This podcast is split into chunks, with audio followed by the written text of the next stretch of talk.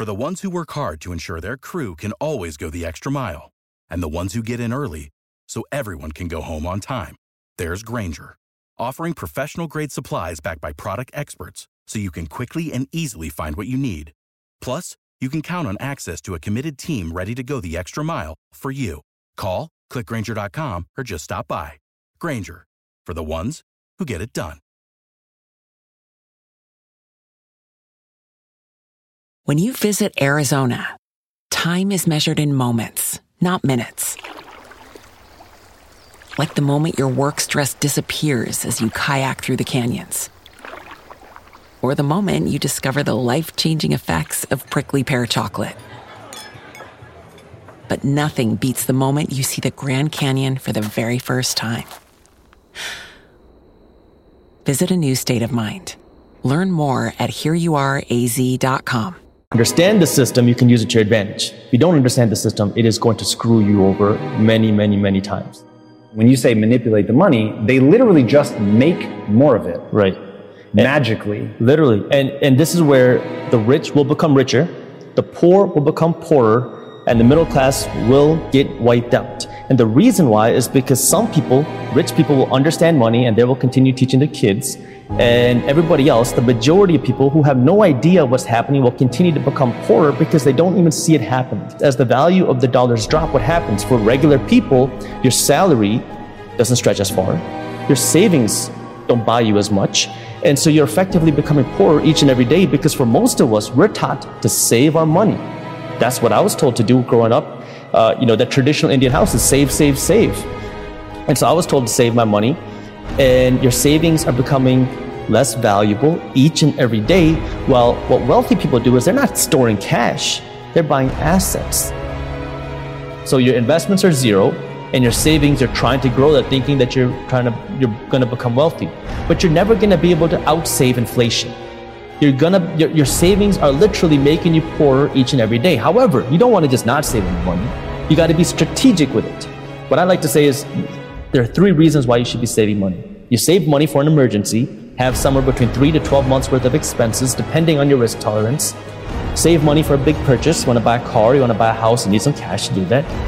Save money for an investment.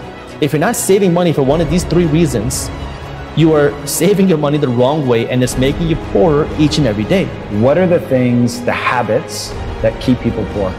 Wow, well, the first one really has to do with understanding money, because unless you understand what money is, none of the other habits really matter, because at, at its core, what is money? And when you ask people that, you might say it's a hundred dollar bill, a fifty dollar bill, that's what money is. But what is that money? Because that money that we have today is different than what money was sixty years ago.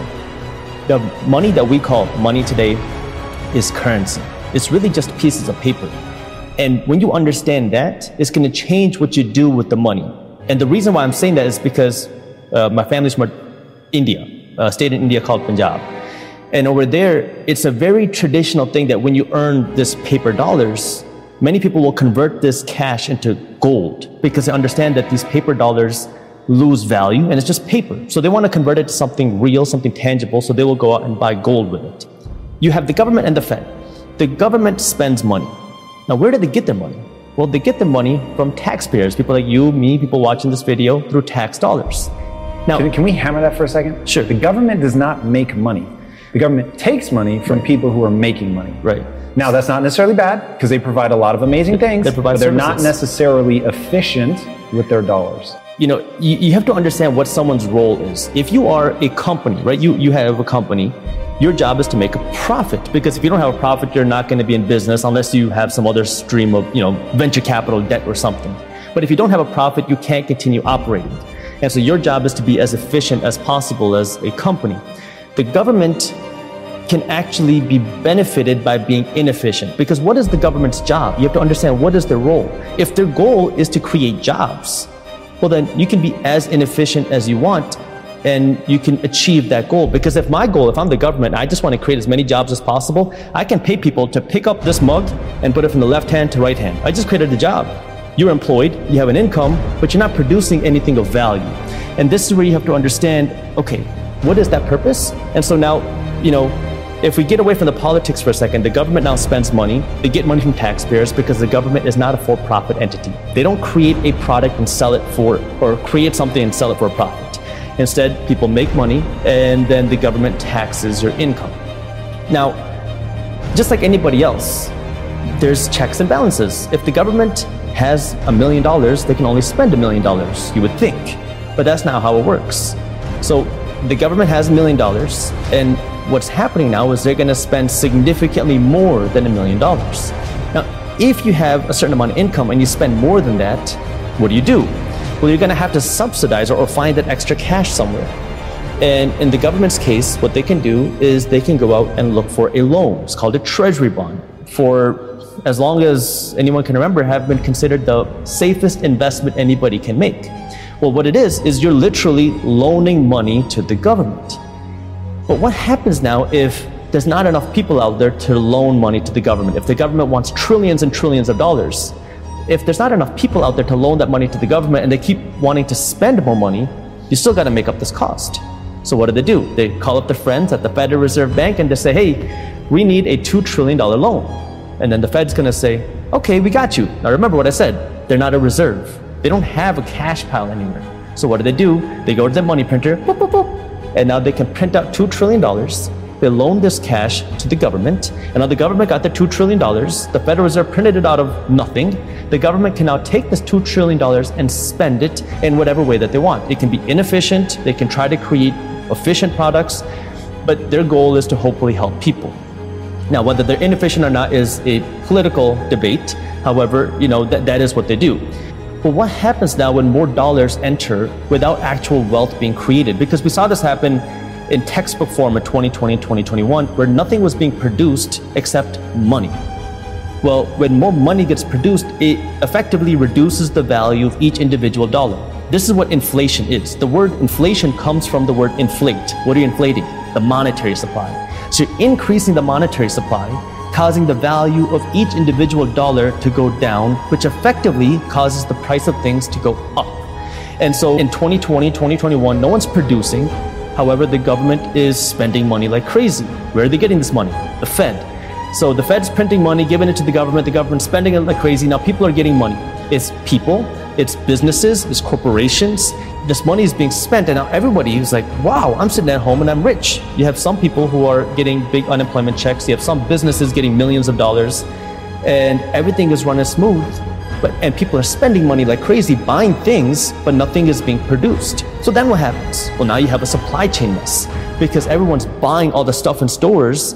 However, no business is able to produce anything because the economy shut down. So the supply chain issue then you start to see is a byproduct of the inflation, because everyone's trying to blame, oh, the inflation is happening because of supply chain issues. But you have to look at what is the real root cause. The inflation is what causes the supply chain issues. How do you decide who gets that money or not? I mean, they're printing money. Somebody's got to pay for that. Who pay, who's paying for it? Regular people, average people, because now it's a hidden tax. Because the government can't just spend money without somebody paying for it. They have to generate the tax dollars. If they don't pay it through tax dollars, somebody's still going to have to pay a tax. And inflation now is a hidden tax. It's a silent tax. It affects the people who don't understand money, and it disproportionately affects the poor and the financially uneducated.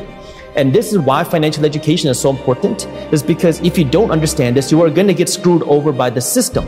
Because now, guess what? Your gas is going to be more expensive, your groceries are going to be more expensive, your home cost is going to be more expensive, the cost to do anything is going to cost you so much more today, next year, the year after that. Well, your salary, hey, you got a raise, but you're actually broker now than you were before the raise because your raise isn't keeping up with inflation.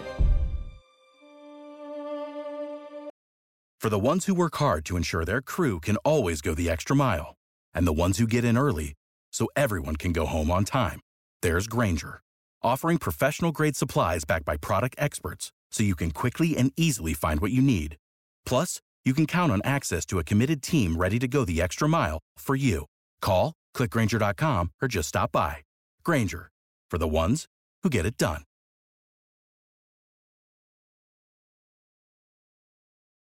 When you need mealtime inspiration, it's worth shopping Kroger, where you'll find over thirty thousand mouthwatering choices that excite your inner foodie. And no matter what tasty choice you make, you'll enjoy our everyday low prices, plus extra ways to save, like digital coupons worth over six hundred dollars each week. You can also save up to one dollar off per gallon at the pump with fuel points. More savings and more inspiring flavors make shopping Kroger worth it every time. Kroger, fresh for everyone. Fuel restrictions apply.